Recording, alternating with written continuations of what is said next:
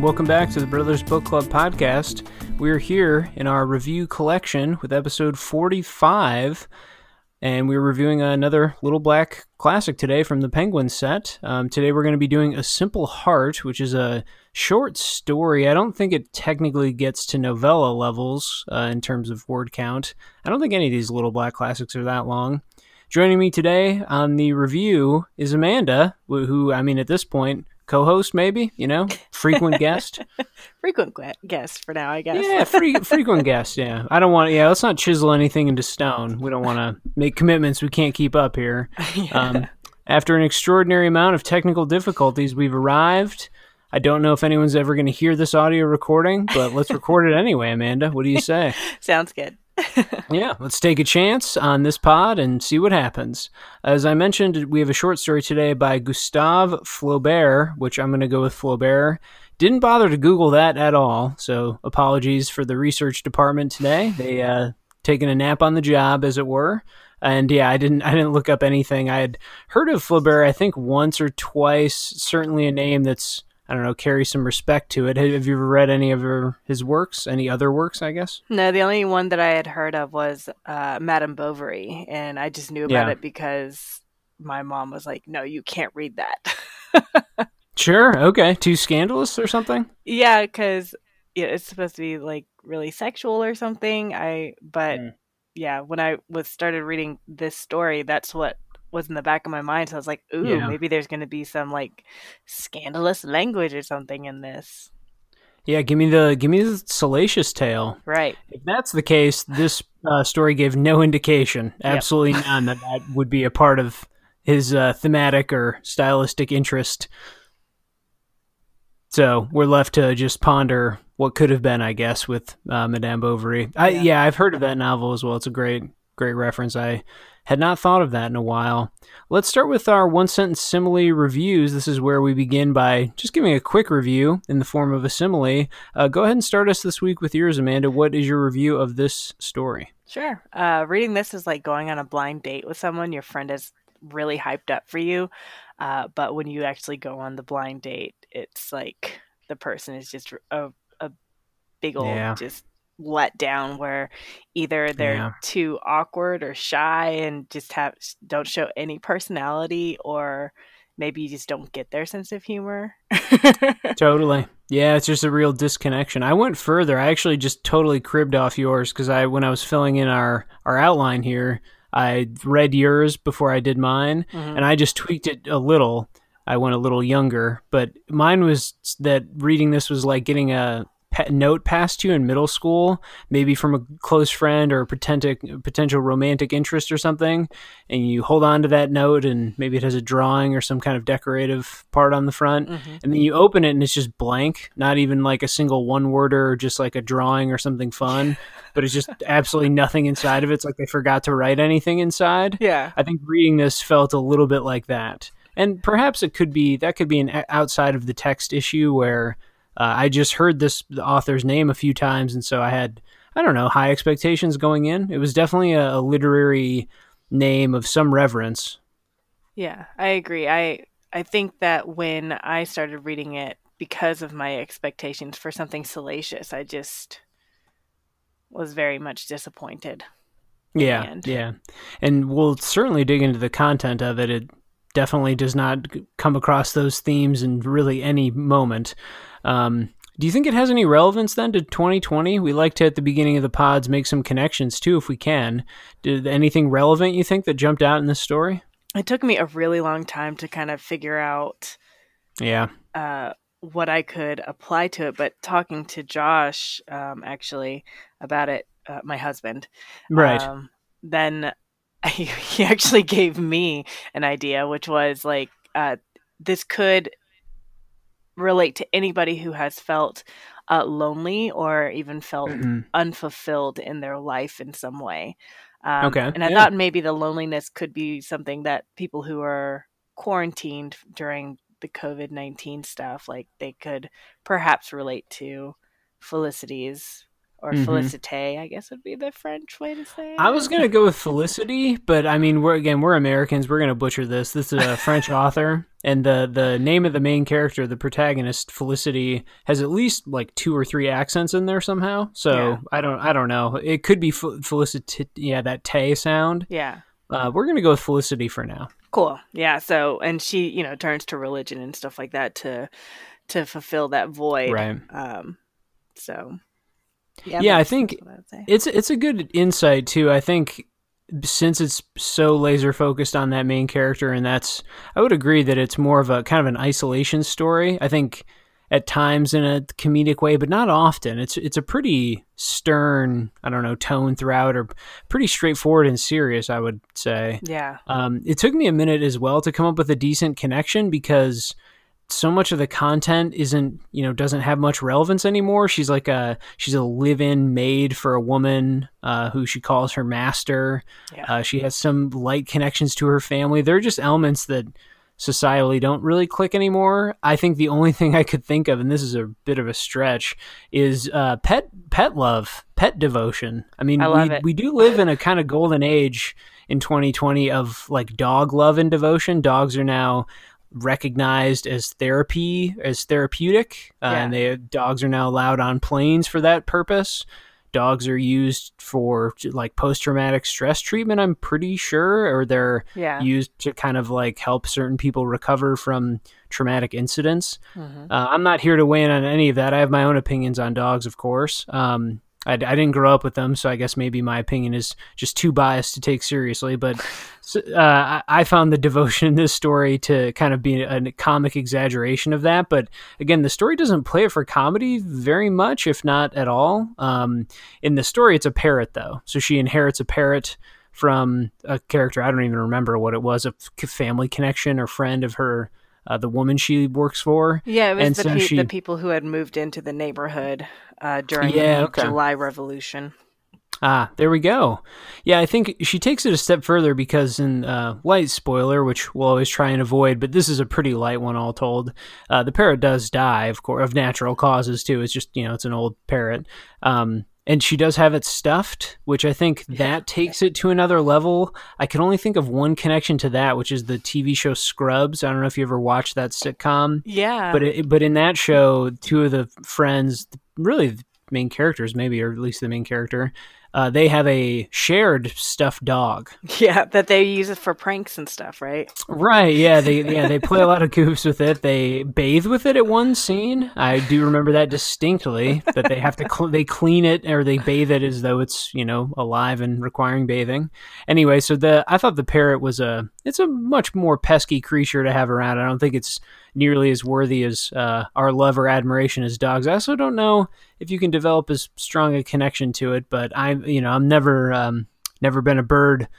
I don't want to say owner, right? It's pe- never been a bird host, so I you know don't can't speak on that directly.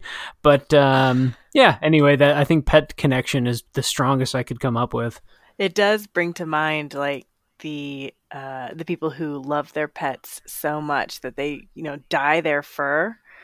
Um, Oh, and they also get their nails painted. They have spa days. They have Ah. like doggy daycare. They've got uh, doggy bars, like where you can go to a bar and the dogs Wild. like it's specifically for dog owners and their dogs. Like, yeah, That I've seen in Charlotte. There, Yeah. there is one of those in a neighborhood here. Um, or I mean, we both live in Charlotte, but yeah, that I think, I think I've seen one of those. Actually, I'm pretty certain I have. I know the state of North Carolina got a little strict a few years back about where they can go, and there, are, I think, more limitations now. Maybe I could be making that up, but yeah, no, I think it's the the pet love out there is real. I don't know if social media has like amplified that or something, but uh, it definitely feels like in my lifetime the adoration of pets has gotten like far stronger. Maybe I'm just making it up, but that's how it seems. yeah. I think the the bringing the pets out in public is definitely a lot more than when I was growing up. So yeah, Yeah. Yeah, again, I could be yeah, I don't know if that's my mind playing tricks or forgetting, but it certainly feels that way to me now. I mean, it's I, I you cannot go to a brewery and not see a dog. I mean, Yeah. it's essentially impossible to do that. I, that seems like ludicrous to think that could happen now. Uh, again, for better or worse, not really my place. I'm not really going to weigh in on my thoughts on dogs. Um, but anyway, that's if you're curious about its relevance, that I think is the best you'll you'll do. Yeah. Why don't you start us off with some quotes? Let's finally dig into this text that we've been, you know, hinting at for a while. Did you find any quotes that represented something important to you? Anything jump out? Sure. Um, so I thought I would start with something that was nice, um, something that I actually liked Yeah. about the the reading. So Sure. um, I've got here uh, from chapter two, the new moon illumin. Actually, it's not supposed to be illuminated, but I think illumined part of the sky, and a mist hovered like a veil over the sinuosities of the river. So there are some he he tends to like the rest of the story doesn't really have a whole lot of um, literary devices rhetorical devices being used in his it's very stark the way that he Yeah. writes but you do Right. get these little clips of just beautiful descriptions like kind of peppered but Yeah. it's it's so rare but when he does uh, do something like that i think that it's actually really nice and very well done Yeah, let's just let me just tack on my quote then that was plucked for essentially the same reason. It was from my page 29 and it says her washing board and her tub were on the bank of the Tokez, Tokez, I think it's a river. She flung her pile of Oh geez. How many words am I going to encounter here? I can't read. Is this chami- chemises? Is that a, like a dress or something? Like a washcloth? Well, she chemise, chemises. Uh, well, she flung her pile of something, clothes probably, on the onto the ground beside the river, and rolled up her sleeves and seized her battledore. The drubbing could be heard in all the neighboring gardens, which uh, was pretty funny. The Mhm. fields lay deserted, and the wind rippled the surface of the river. On the riverbed, long strands of weed drifted with the current, like the hair of corpses floating downstream in the water. Mhm. Now, and I and it's relevant, I think, quote there and sets the right mood because it's a, uh grief moment. She's very distraught over the passing of someone she loved, and so she's, you know, reacting to that and doing her chores, and she kind of shows her diligence. a- And as a character, that's probably her defining trait. Um, and so, but I. I don't know. I'm torn though. As I even reread it, because I, I plucked that one for the same reason you did. That I sort of liked it. It stuck with me. It was one of the few quotes I distinctly remember reading and thinking like, "Oh yeah, okay, that's you know kind of intense, a Mhm. creepy image, um, something that you can visualize so clearly."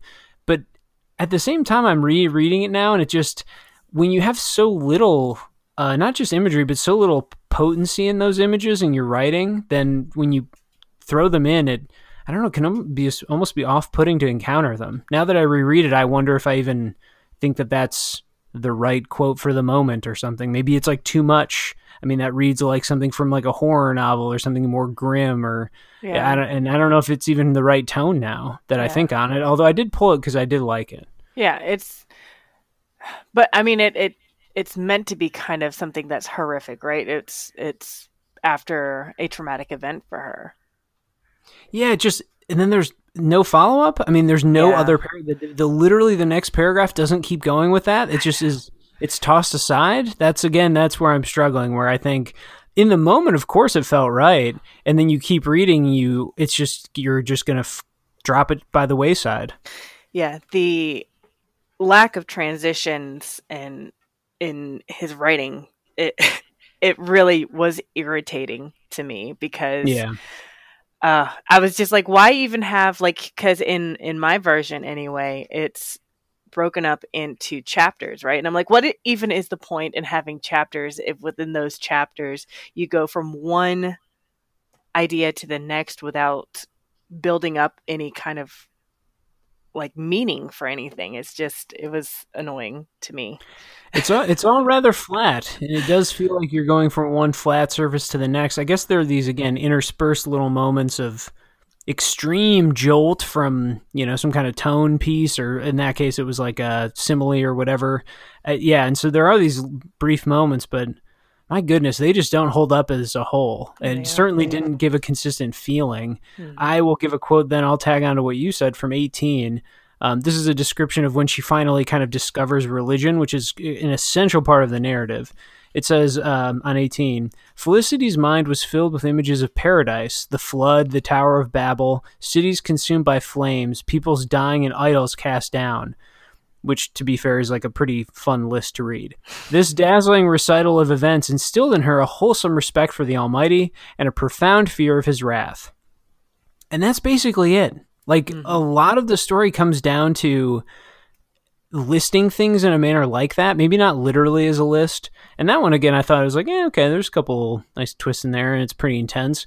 But a lot of it is just like, here, accept this now, reader. Like this is this is then what happened. It's so, uh, it's so uh, telly, you know. To go yeah. back to that teacher language we like. It's there's not a lot of exploration. I I don't think it ever again. I mean, again, I think the whole point of the story, not the whole point, but an essential character trait is that she is so devout, um, uh, devout and like religious, and so I don't need her to have a crisis of faith or something. But there's no expansion on any of those ideas. There's no expansion on I don't know which like aspects of religion she continues to think about or ponder.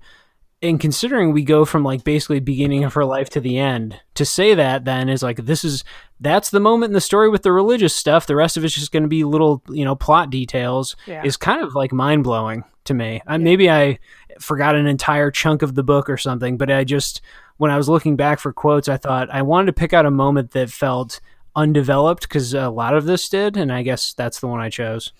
I think that this quote is pretty interesting too because it does show that she has become religious, right? Well, she's always right.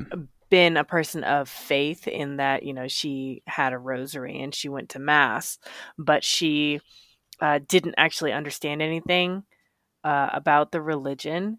But the last bits of the story are like her it, it's the exploration specifically of her religious understanding. So you would think that flaubert w- would develop her coming to understand her religion a little bit more rather than just this yeah. piece. Yeah i don't i mean i think and i never want to get too again i can't ever tell if my mind has just been poisoned by teaching like younger readers and, and trying to like chunk stories out this way or break them down this way. Mm-hmm. um, but i just wonder like what's the one sentence theme of this book i have no clue like it definitely wouldn't be something about religion though i guess it would have to be just based yeah. on the way it concludes and based on um, that that's like a recurring component is that she does continue to go to masses and like becomes like I said, pretty devout, and there's certain yeah, there's like certain moments, but then such so much of it is just a kind of extremely dull family drama, but with no drama. Like I don't, how does that work in this at all, other than to show that she's kind of a silent, meek, loyal person, and that I guess is fine. That certainly came across. I, I don't know. I, yeah, there's just no like insight. I guess I was hoping for more. Yeah. It's odd coming off last week when I was bemoaning that it was like too chaotic almost. I think it was last week the Dostoevsky. I yes. think it was. Yeah. Okay. Uh, yeah, we've been recording these in advance, so I'm the weeks again are getting confusing. But that was uh, it's just odd to now read these back to back because it's last week was almost too chaotic to pin one thing down. Though yeah. I think you could. This week, I don't even know what I'd want to pin down. Yeah, it's I also struggled with figuring out what the the purpose of his writing this was because I, I just mm-hmm. I mean I think that goes back to our, our struggle with making the connection to our to the current day right um but I so I went online to kind of see what other people had thought of as far as like analyzing the story yeah and, and yeah. there was one that talked about um how it's meant to be about the classism during the time where but I felt like that was Ugh. not a correct yeah. analysis because there's no comparison to like her, Madame Aubain is her mistress and she doesn't like there's no yeah I, and there's forth. ways too now that you've and this is the this is why criticism can be so helpful right like now that you say that i rethink parts of the story and the structure and whatever now i have ideas but you could argue, I suppose, then that because she's so close to these two um, children that the Madame has, and so she's kind of their caretaker for a bit.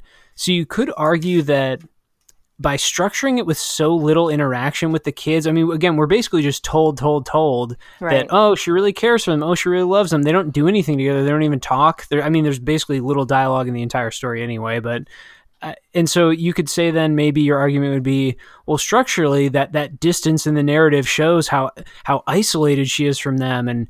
I, I guess I mean I you know you can always make some roundabout arguments that way with the structure, but if that's the case, there should be i mean a, just literally give me a paragraph or something in here to just hammer that home like with Mhm. some just give me something to chew on like i you know if you're going to make the whole narrative distant or cold to reinforce some kind of theme in that way or you know class critique whatever uh, sure i guess in that in this case then it failed like I, I would need it to be much more direct to affect me i suppose yeah.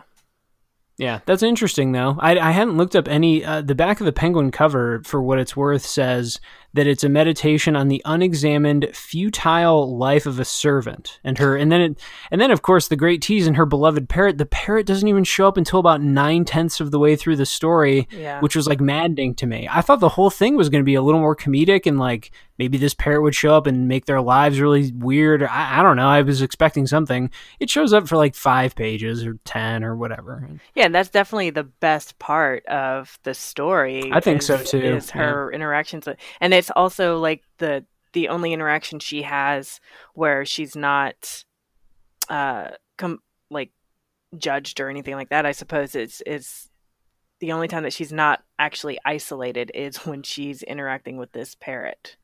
Yeah, yeah. Which I mean, that again could be part of the. I think she's supposed to seem like this. I don't know if it's like pitiable, but this kind of in a way pathetic. I, I can't push it that far though, I don't want to go fully that way because I don't think. Again, there's just not enough narrative around her that I think the author wants us to feel to like look down on her in a negative way. But I I do think she's definitely not a heroic or inspired type of character. Right. And so I think yeah, that it's just it's too little, too late with the parrot at the end. But I think it I think the rest of the narrative is supposed to come across that way with us Yeah. viewing her that way.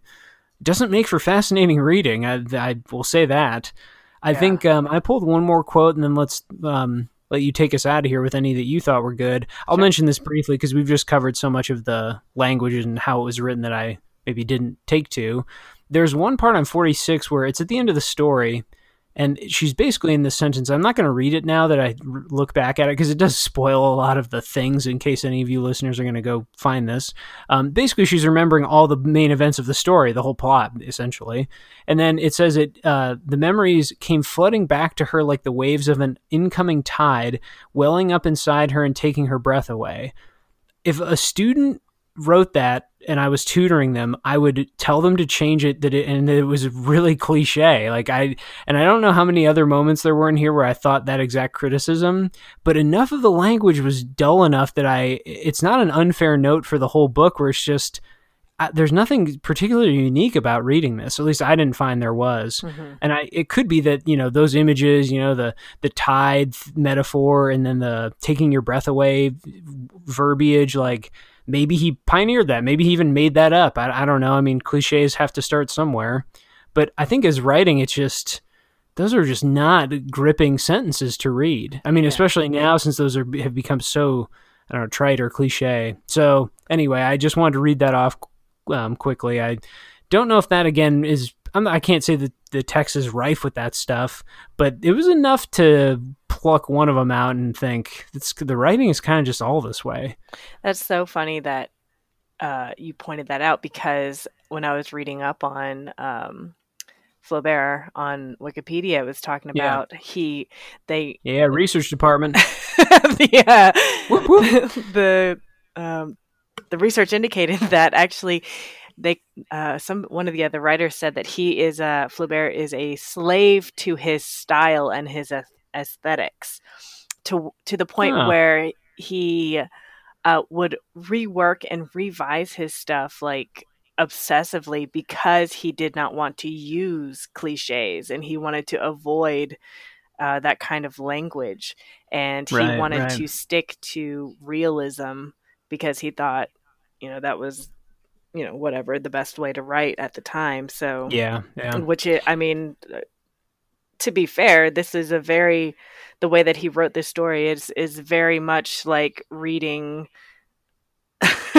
a day to day journal entry of a not very interesting person with not yeah, a whole lot of yeah. emotion. Though I think, uh, gosh, uh, it's you're right. That comparison immediately jumps to mind, the mm, diary yeah. way. But I feel like with a diary, at least you get some some raw stuff. You just get some raw internal psychology and right. there's just none of that here. There's i mean or at least it's so little. I you know you have scraps here table scraps of amounts. Were there any other quotes you want to cover? You got another one to do before we move on? Uh, no i think we we did a pretty good job. Okay yeah. I think we plucked some good ones as you know we try and give a good overview there and go a little bit deep. And i think yeah i appreciate you doing that research. It's you know, taking authors in their moment is important. We obviously here don't do a ton of historical context, and that's kind of the point. Like, I don't think a modern reader would do that either, frankly. Right. Like, I don't think many people are going to go to their, you know, university library and start digging up the old criticism. So I think we've done a fair representation in that way. Um, but yeah, I mean, there's no question. I, you know, I'm not a scholar of Flaubert. I'm sure he did a bunch of revolutionary things, yada yada. I'm also not going to be one that, who stands up too much for realism. It's never been my favorite literary moment, uh, mm-hmm. uh, though I think it has some st- intriguing stuff within it. But it's definitely not something I cling to as like, oh, this is the pinnacle. Um, so maybe that was why I felt so cold. Why don't you take us into the literary corner today, then, Amanda? This is our educational moment. We got to carve out some time for some teaching of some kind. You picked a term I'd never seen, so why don't you start there? I have no idea what this is, though I did know what Bildungsroman was, but I have no idea what this word is. So, yeah, so what I was thinking um, was the Bildungsroman, but the, one of the aspects of a Bildungsroman is the development and the growing up and the maturity of the character. But I felt yeah. like uh, Felicity didn't really mature that much. There was not much as far as growth that the reader could see. Yeah. Um, so um, what I chose was Entwicklungsroman is how sure. I believe it's pronounced. Um, okay. So it it is about so it's a it's a kind of Bildungsroman where instead of it being the person is developing into a more mature person, there it's just about following a person's life and somehow there's development but not necessarily a sense of maturity in the person. Oh, okay. Interesting. And i think i think you could see her you could easily portray her or analyze her as like a very very infantile character. Yeah. There's just no and i guess the lack of dialogue in the story doesn't do her any favors in that regard because you just never there's no kind of like banter with anyone else. So you can't really know what 100% how she deals with others. Again, there's a couple just summary sentences of what she says and does to other people, but yeah, there's just such I don't know, such little specifics or so few specifics rather that yeah, I, I she does come across as extremely childish. She does, and even so, going back to like the religion, right? So she, from the beginning, she's uh, a devout Catholic, but it's not until like midway that she starts to develop an understanding of what yeah. um, like things are. Except for she said that she has the hardest time with the Holy Ghost, right? Because it's not a person it's not something that is like material right. but but just an abstract concept um, which is what plays in with the parrot but that so you start to see a little bit of like oh that's a, a that's like a kind of development right where she's starting to uh, better understand some aspect of her her life and her ideas but then she still can't quite get past that yeah. that point to really understand and to become a, an actually like a mature person in any way really i mean she at one point she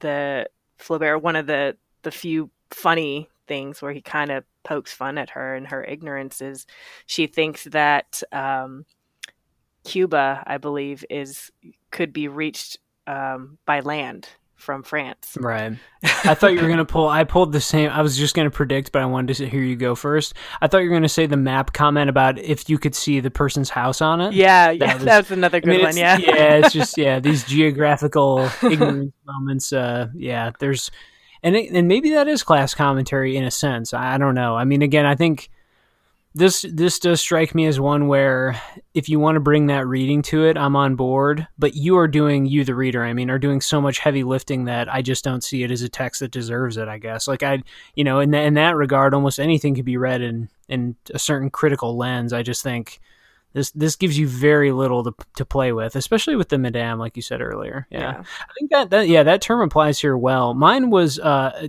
at best tangential connection, but I did have a question at least for you with it. I found uh, and rediscovered the term grotesque which in a literary sense started getting used in the 1700s and that's from the penguin like literary dictionary. In the age of reason and neoclassicism um, it commonly was used then to denote things that were ridiculous freakish and unnatural aberrations from the desirable norms of harmony, balance, and proportion. And to be clear, a lot of the times those had to do with physical deformities mm-hmm. or they had to do with like imbalanced gender roles. So it's like, hey, this woman's acting like a man or that man's acting like a woman. So ideas that, you know, in 2020 probably don't have a lot of play anymore.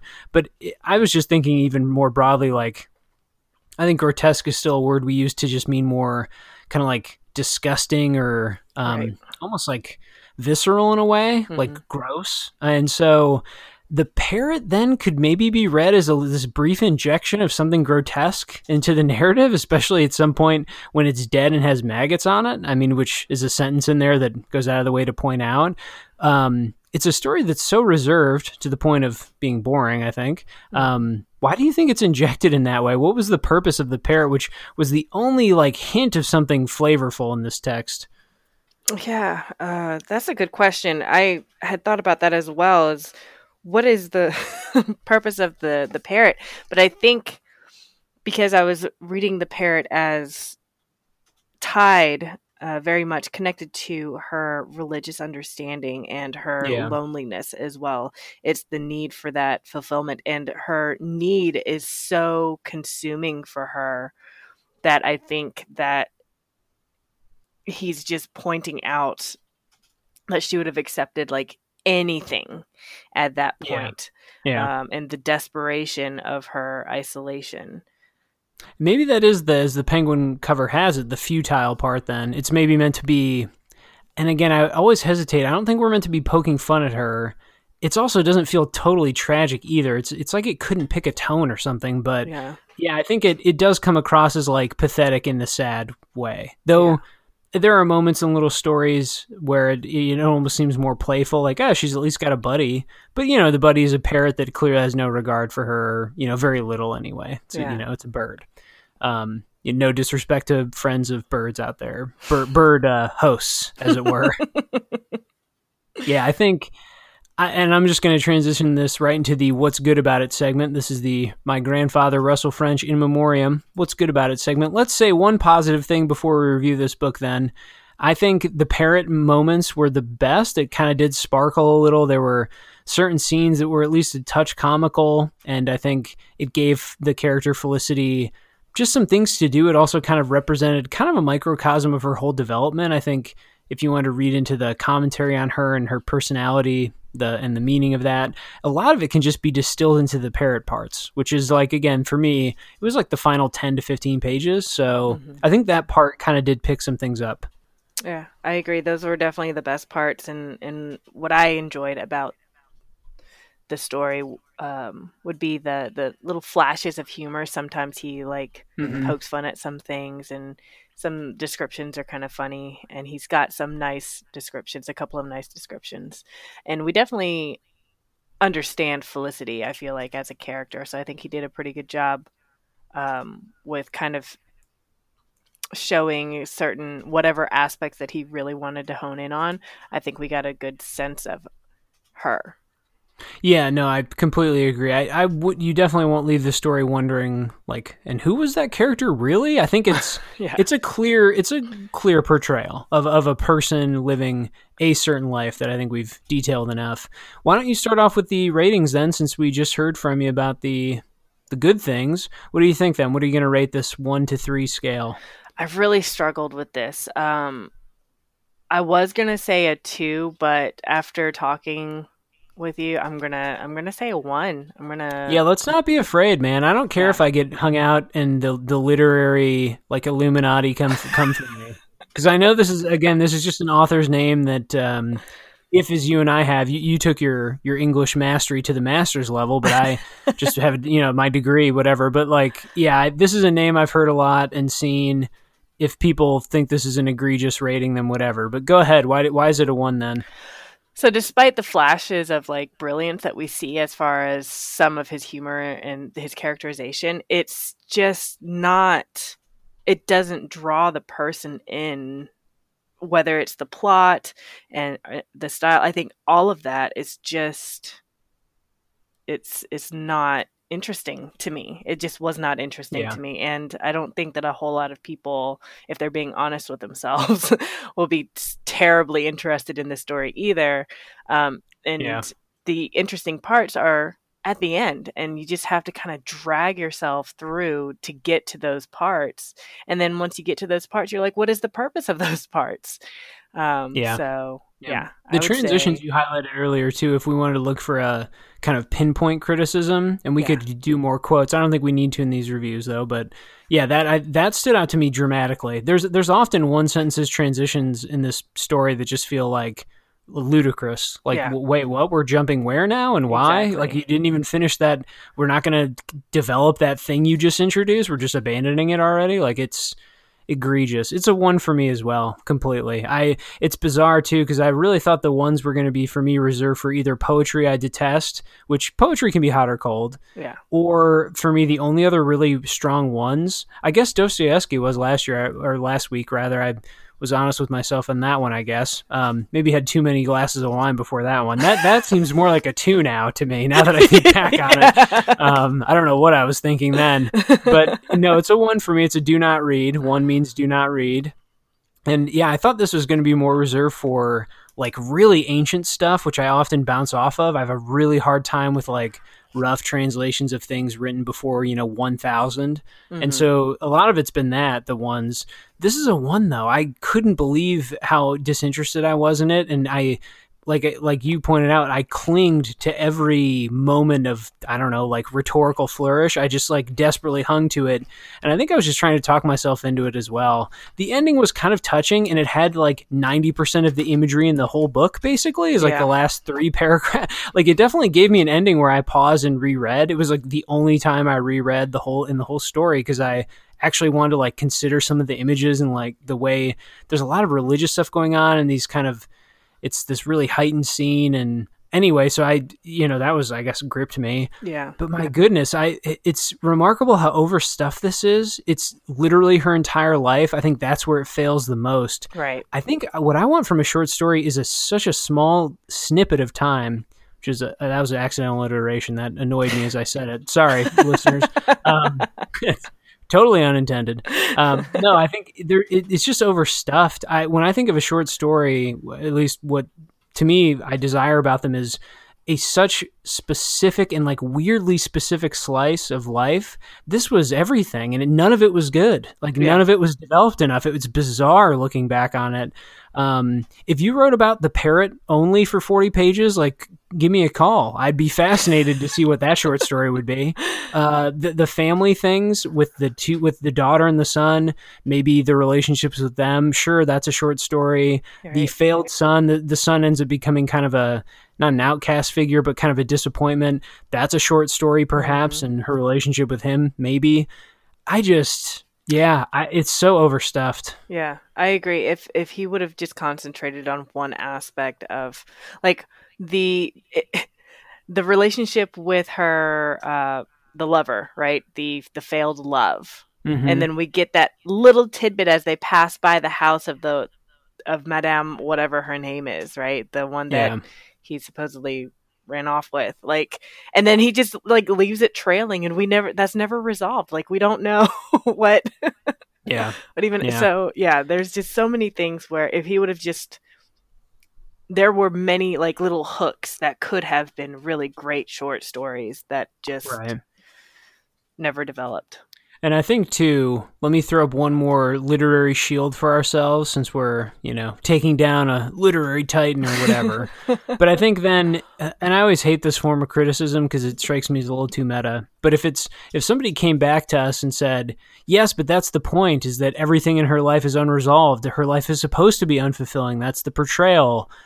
Then don't make me feel that way. Like the reader doesn't have to feel how the characters feel. That's like that's such a bizarre exercise. I find that argument always to be so off-putting. Mm-hmm. It feels very modernist, to be fair, or um, not modern, postmodernist kind of, yeah. um, where it's like, yeah, but the reason I made it so off-putting is so you feel that way. Get it? And it's like, I don't.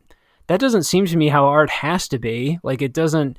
I don't know. Again, that feels like postmodern weirdness to me. Um, and I've never fully grasped or clung on to that kind of criticism. Also, it's very unlikely he intended it that way since he didn't write it in the postmodern period. So whatever, just leave me alone with that criticism. That's a good point. He, yeah, he probably just wrote a pretty bad short story here. I think. uh, the other remarkable thing before we just hit the escape button on this pod is it did say on the back of the Penguin cover that it is Flaubert's most famous short work, which oh, really? incredible. I think I'm good then. Yeah, what? I don't. Maybe maybe somebody will read or somebody will convince me on uh, Madame Bovary one day, and I'm I'm open minded. I don't, you know, I'm not going to judge really any author completely based on one thing. But wow, I was so disinterested in this. I it's yeah, it's disappointing. But hey, I'm kind of excited by the disappointment. Sometimes it's uh, intriguing to get back to a one zone. I was very surprised that um, to hear you say that the right. that this is the the most famous of his short stories. I had actually um, tried to read Madame Bovary uh, a few years ago, and I got to like the first couple of paragraphs, and I just yeah. had to put the book down because I was so not into it at that time. Yeah. And I'm wondering if it's just his style that I'm not interested in, perhaps. Yeah. Now I want to go back gonna... and like look at it of course. Yeah, bring it bring a new perspective, honestly. I'm going to end this review episode with one simple kind of I'm going to give an olive branch to the non-readers out there. This is I felt reading this as someone who again has their college degree in English literature. I felt reading this how people who tell me they haven't read a book in like a decade and they'll say things like story or like reading is boring. I felt I think how they feel when I'm like just read the Hunger Games or something like just read Harry Potter. I don't know, just try anything. My god, do something. Yeah. And they're like, "No, reading's boring." Um, I felt that way reading this, like deeply unimpressed. Which, if I'm going to at least not be entertained or intrigued, at least impress me. I didn't feel any of those eh, yeah. while reading this. You know, it's like at least when I re- read James Joyce, I'm like, I don't think I like this, but I'm impressed because you just did like a hundred things in a couple sentences, and I'm like, what is going on? Yeah, this, I don't know. This just did nothing for me. So, respect all you non readers out there. Hopefully, we'll persuade you on another episode. And until then, we will see you between the classics.